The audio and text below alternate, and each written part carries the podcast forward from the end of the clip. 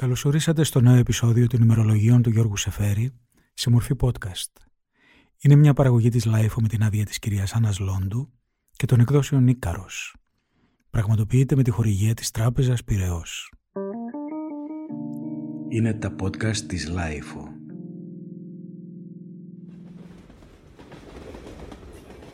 Είναι Ιούνιος του 1941. Ο Σεφέρης φεύγει από την Αλεξάνδρεια. Πέρασε πολύ καλά εκεί συνάντησε τους φίλους του. Το κυριότερο ένιωσε να αναδύονται από μέσα του μερικά πολύ μύχια σκεπασμένα αισθήματα από την παιδική του ηλικία στη Σμύρνη.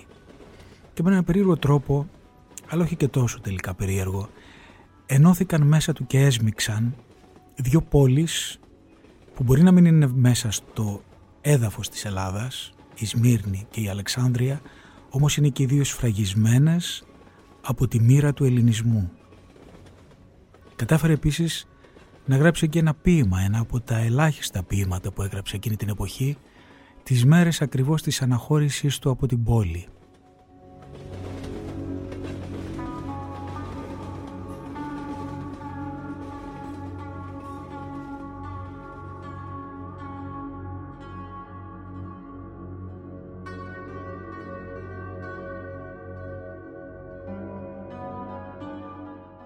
Μέρες του Ιουνίου 41 Βγήκε το νέο φεγγάρι στην Αλεξάνδρεια, κρατώντας το παλιό στην αγκαλιά του. Και εμείς, πηγαίνοντας κατά την πόρτα του ήλιου, μες στο σκοτάδι της καρδιάς, τρεις φίλοι. Ποιος θέλει τώρα να λουστεί στα νερά του πρωτέα; Τη μεταμόρφωση τη γυρέψαμε στα νιάτα μας, με πόθους που έπαιζαν σαν τα μεγάλα ψάρια σε πέλαγα που φύραναν ξαφνικά. Πιστεύαμε στην παντοδυναμία του κορμιού. Και τώρα βγήκε το νέο φεγγάρι, αγκαλιασμένο με το παλιό, με το μορφο νησί ματώνοντας λαβωμένο, το ήρεμο νησί, το δυνατό νησί, το αθώο και τα κορμιά σαν τσακισμένα κλαδιά και σαν ξεριζωμένες ρίζες. Η δίψα μας ένυπος φύλακας μαρμαρωμένος στη σκοτεινή πόρτα του ήλιου δεν ξέρει να ζητήσει τίποτε. Φυλάγεται ξενιτεμένη εδώ τριγύρω, κοντά στον τάφο του Μεγάλου Αλεξάνδρου. Κρήτη, Αλεξάνδρεια, Νότιος Αφρική, Μάης-Σεπτέμβρης 1941.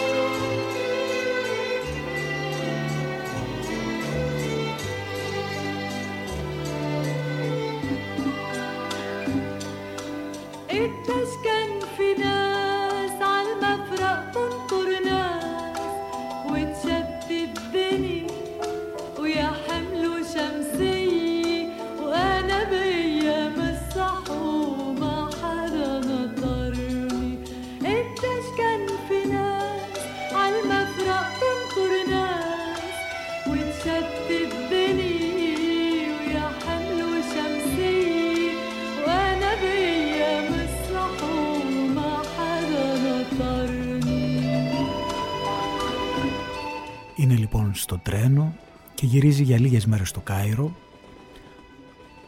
Προορισμός του είναι το Σουέζ, από όπου θα πάρει το πλοίο για την Νότιο Αφρική.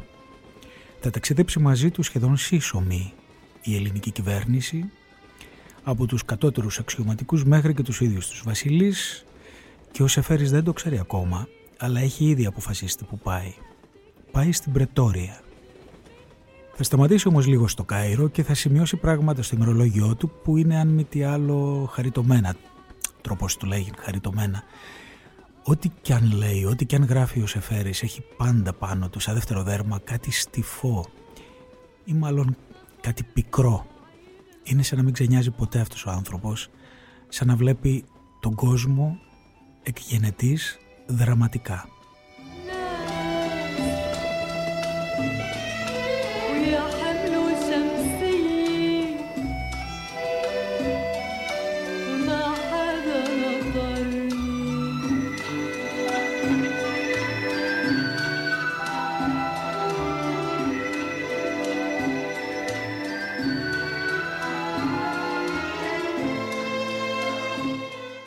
Τετάρτη 18 Ιουνίου 1941. Το βράδυ σε μια αράπικη επιθεώρηση.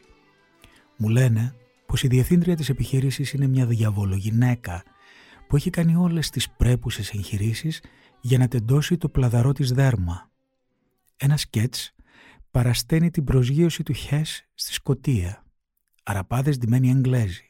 Στο τέλος της παράστασης βγαίνει αυτή η ξανανιωμένη γριά, φουστάνη ροζ και λιοκαμένη πλάτη.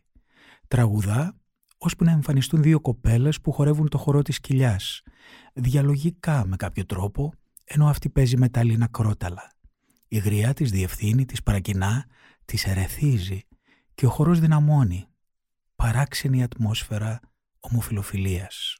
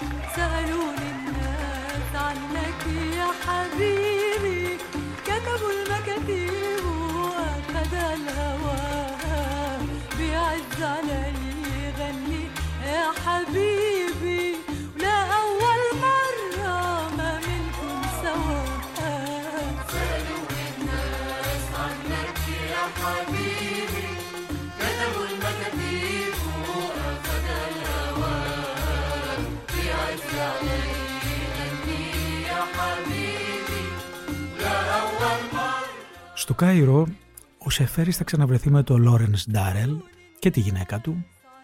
Θα γράψει μάλιστα σε ένα γράμμα στο Χένρι Μίλλερ «Τον Λάρι τον λατρεύω, έχει υπέροχες στιγμές». Θα συναντηθεί επίσης εκεί με μια παιδική φίλη δική του και των Σεφέριδων, την Έλλη Παπαδημητρίου, η οποία αν και αστεί έχει διολυστήσει, έχει γίνει μαχητική μαρξίστρια. Εκεί στο Κάιρο αυτό το μεσοδιάστημα το μικρό ο Γιώργος και η Έλλη θα κάνουν μια επίσκεψη σε μια πολύ ξεχωριστή περίπτωση ανθρώπου και καλλιτέχνη. Τον Νίκο Νικολαίδη. Είναι ένας μάλλον άγνωστος στους πολλούς, οπότε επιτρέψτε μου να πω δύο πραγματάκια για αυτόν.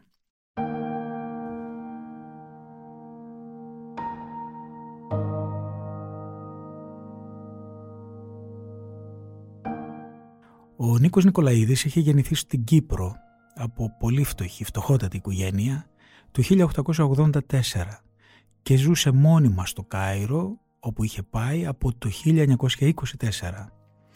Εκτιμιόταν πολύ από τους κριτικούς και τους ποιητές της εποχής, από τον Άγρα, τον Λαπαθιώτη, κυρίως όμως από τον Τζίρκα, ο οποίος μάλιστα δεδηλωμένα είχε επηρεαστεί βαθιά από αυτόν. Ωστόσο ο Νικολαίδης δεν θα έκανε σουξέ ποτέ. Όχι όμως ότι τον ένοιαζε κιόλας, νομίζω δεν τον ένοιαζε καθόλου διαφαίνεται και από αυτά που θα ακούσουμε σε λίγο. Ο Νικολαίδης ζούσε δοσμένο στην τέχνη του που ήταν καθολική και απόλυτη. Ζωγράφιζε, έκανε γεωγραφίες, έγραφε και μιλούσε για τον ανθρώπινο πόθο και τις σεξουαλικές ορμές με δρυμύτητα και διεισδυτικότητα που λίγοι ομοτεχνοί του είχαν εκείνη την εποχή συνδυασμένα μάλιστα όλα αυτά με μια αυστηρή, σχεδόν ασκητική ενατένιση του κόσμου. Ο Σεφέρης πάντως θα εντυπωσιαστεί πάρα πολύ από τη γνωριμία μαζί του, είδου λοιπόν το απόσπασμα.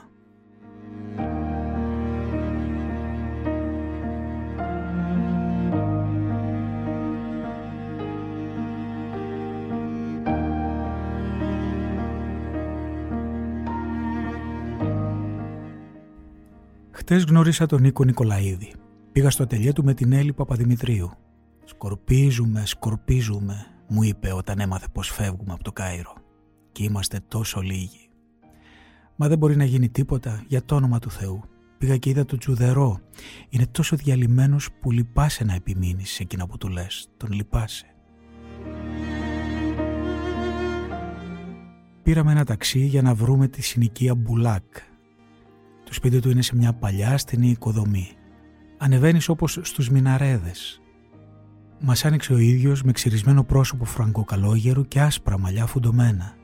Στους τοίχους των δύο μικρών δωματίων κρεμασμένοι πινακές του.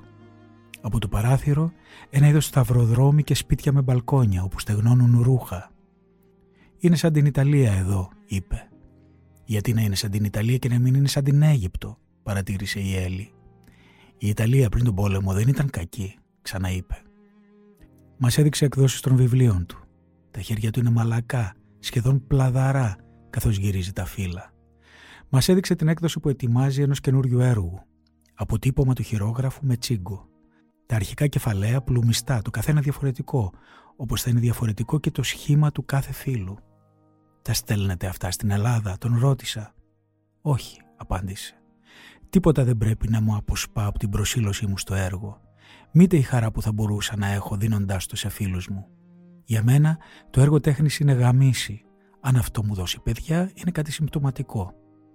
«Μα δεν νομίζετε πως είναι φυσικό να φροντίζουμε τα παιδιά μας», τον ρώτησα. Με κοίταξε. Για να φροντίσω το έργο μου θα πρέπει να διεκδικήσω τη θέση που μου ανήκει. Και για να διεκδικήσω αυτή τη θέση πρέπει να κάνω πολιτική και δεν θέλω να κάνω πολιτική.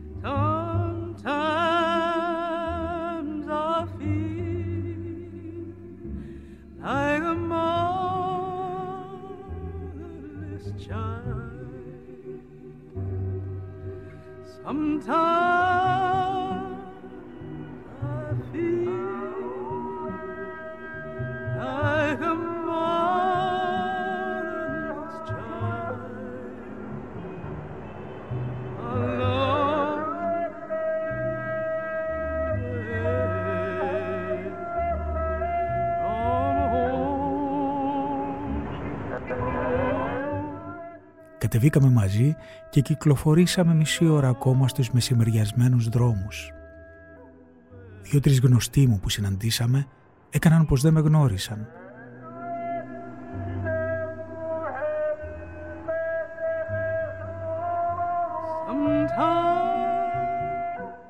Μιλούσαμε για τον Καβάφη. «Δώστε μου τη διευθύνσή σας», μου είπε. «Θα ήθελα να σας στείλω ένα-δυο βιβλία μου». Τα βιβλία δεν τα έλαβα ποτέ. Δεν ξέρω το ταλέντο που μπορεί να έχει αυτός ο άνθρωπος, αλλά έτσι όπως τον είδα μου άφησε την εντύπωση ενός κληρικού του πνεύματος. Μέσα στην απερίγραπτη ακαταστασία του καιρού μας υπηρετεί το Θεό και προσπαθεί να κρατήσει αναμένο το καντήλι στο ξοκλήσι που τον έριξε η τύχη. Η αξία της προσευχής του είναι άσχετη. Μου φτάνει για την ώρα που είναι προσευχή.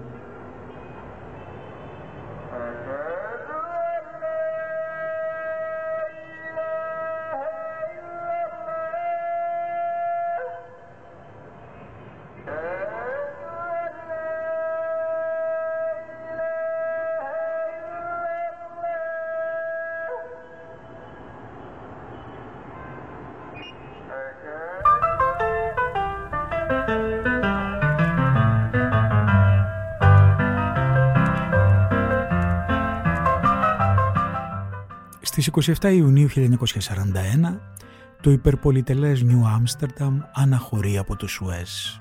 Χλειδί περίγραπτη. Μπήκα στο ίντερνετ να δω εικόνες του υπεροκειανίου και ομολογώ εντυπωσιάστηκα. Οι σάλες του φαγητού θυμίζουν χολιουντιανό στούντιο, εσωτερική πισίνα, εσωτερικό σινεμά καταπληκτικό τεράστιο, ήταν μάλιστα λέει η Wikipedia το πρώτο υπεροκειάνιο με κλειστό σινεμά, εικόνες μιας μεγάλης εύκολης ζωής, ωστόσο ο Σεφέρης γκρινιάζει πολύ, ίσως όμως έχει λίγο δίκιο ο καημένος, πρώτον γιατί πλησιάζοντας τον Ισημερινό το πλοίο πλέει σαν φάντασμα μέσα σε μια αποπνικτική νηνεμία που κρατάει για μέρες. Δεύτερον, γιατί το πλοίο έτσι όπως είναι καμωμένο, φτιαγμένο πριν τον πόλεμο για να ταξιδεύει στο χειμώνα του βορείου ημισφαιρίου, είναι πάρα πολύ ζεστό. Τα μέταλλα καίνε όπως περιγράφει ο Σεφέρης, ο οποίος είναι κανονικά φρικαρισμένος. Μάλιστα μερικές νύχτες ανεβαίνει στο κατάστρωμα για να κοιμηθεί.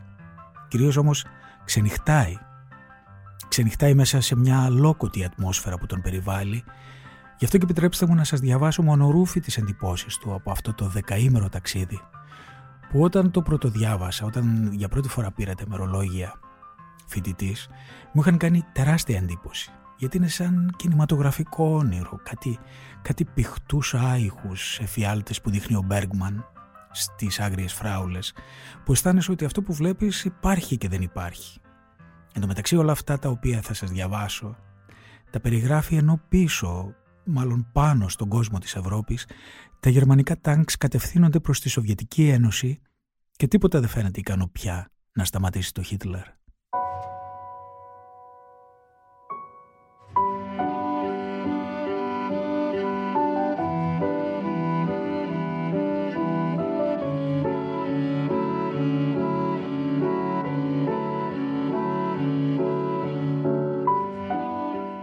Παρασκευή 27 Ιουνίου. Ανοιχτά από το Σουέζ. Το καράβι είναι ένα μεγάλο Ολλανδικό υπεροκειάνιο. 40 ή 45 τόνοι, καθώς με πληροφόρησε ο αρχικαμαρότης που έχει τη μετρέσα του στην Αθήνα, ο Δοσομήρου. «Ελπίζω να είναι καλά», μου είπε. «Είναι χορεύτρια».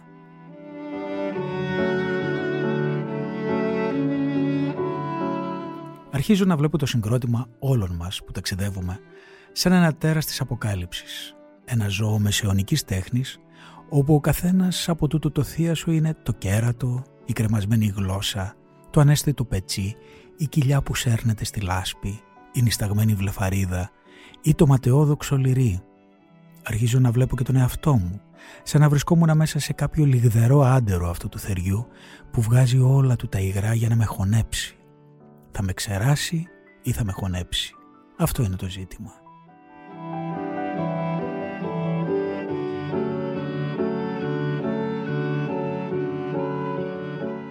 Η καμπίνα μας δεν έχει παράθυρα. Σύμβολο της μοίρας ίσως. Αλλάζαμε όταν άρχισε να χτυπάει η καρδιά του καραβιού. Βγήκαμε πάνω κατά τις 4.30 το απόγευμα. Κατά τις ακτές της Ασίας, ρητιδωμένα βουνά.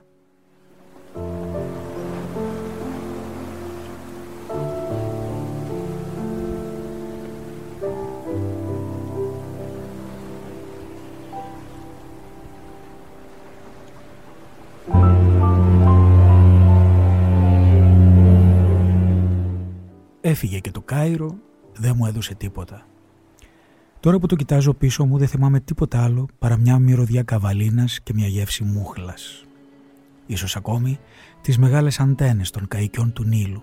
Αυτό είναι όλο. Η Αίγυπτος μου έδωσε την Αλεξάνδρεια. Είναι μια πολιτεία ταπεινά εμπορική.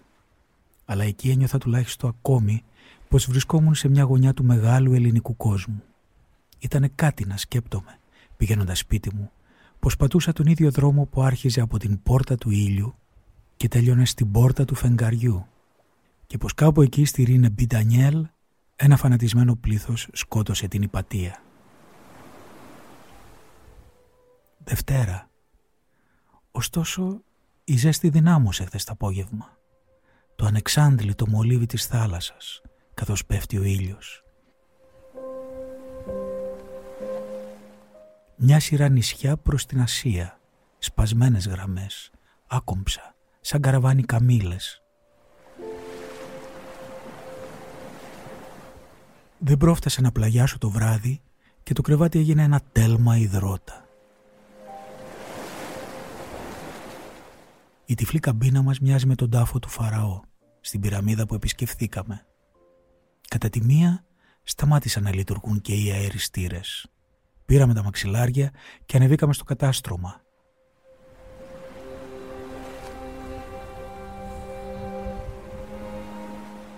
Κατά τις δυόμιση ένας φάρος αριστερά. Ίσως ο φάρος του Άντεν. Μας πήρε ο ύπνος ως την αυγή που ήρθαν να καθαρίσουν. Σήμερα είμαστε έξω από την Ερυθρά. Θάλασσα μαβιά. Ωραίο μαβί. Τίποτα στον ορίζοντα.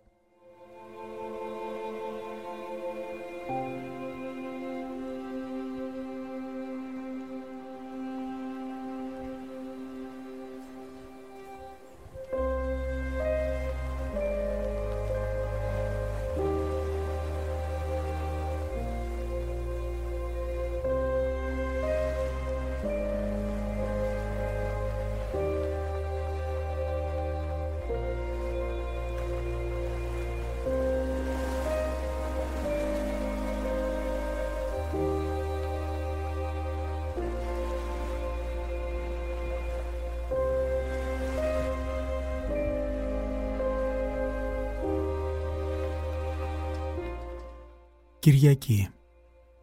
Τελευταία μέρα του ταξιδιού επιτέλους. Από το πρωί άρρωστος με τρομερούς κολικόπονους. Δεν είμαι ο μόνος.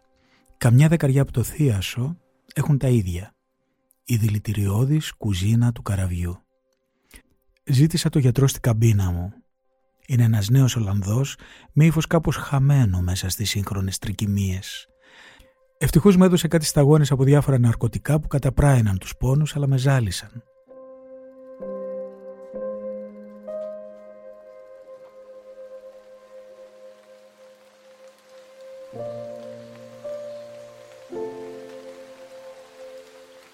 Ανέβηκα στο κατάστρωμα σαν είχε πια ανοιχτώσει. Έβρεχε. Στην κατάσταση που ήμουν είχα την εντύπωση πως περπατούσα σε ένα βουλεβάρτο του Παρισιού, έρημο.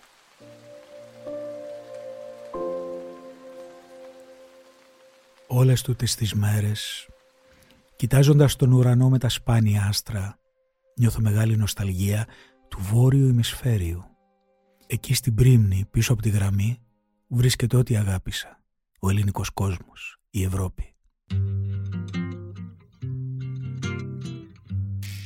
Έχω περάσει το κατόφλι της οικουμένης που δεν υποψιάστηκαν οι αρχαίοι, ούτε οι παλαιοί. Όλος διόλου ορφανός. Χτες βράδυ Βάλαμε τα ρολόγια μας μισή ώρα πίσω, προχτές άλλη μισή. Στεγνός, στεγνός. From the stand to the bar Oh, my boat is empty Yes, my heart is empty From the hood to the heart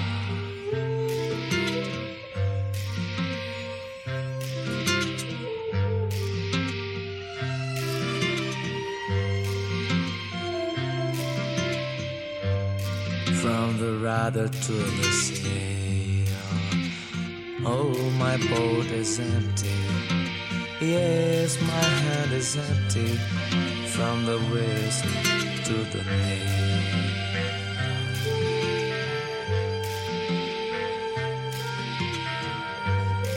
From the ocean to the bay. Oh, the sand is clean. Oh, my mind is clean from the night to the day.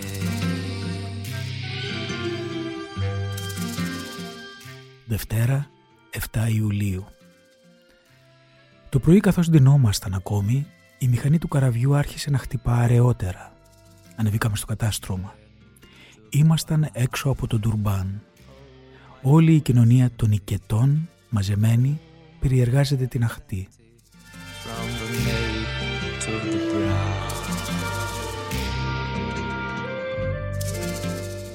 Έπειτα από τόσες μέρες στην έρημο του ωκεανού, μεγάλη εντύπωση να αντικρίσεις ένα λιμάνι με σπίτια και πλεούμενα.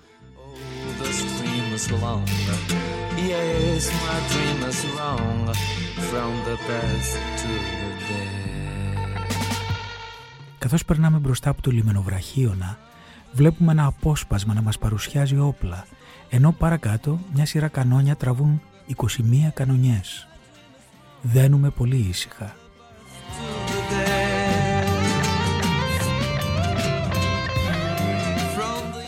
Κάτω στην προκυμαία παρατάσσεται ένας λόχος σκοτσέζι, σπουδαία παλικάρια, βγαλμένα από το κουτί.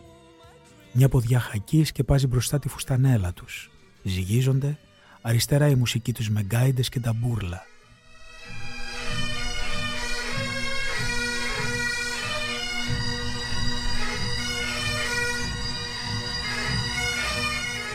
Επιτέλους μετά από ώρες κατεβαίνουν ο βασιλιάς και ο πρόεδρος. Ελληνικός ύμνος, ελληνικές σημαίες στο λιμάνι, στα πολεμικά και ένα ελληνικό καράβι με το γράμμα φύ στο φουγάρο γυρίζοντας ποιος ξέρει από ποιες θάλασσες έχει φορέσει μεγάλο σημεοστολισμό.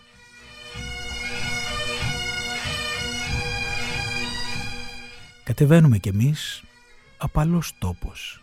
Ένα κομμάτι κόκκινη γης θυμίζει Ελλάδα. «Είστε ελλαδικός», μου λέει μια συνταξιδιώτησα.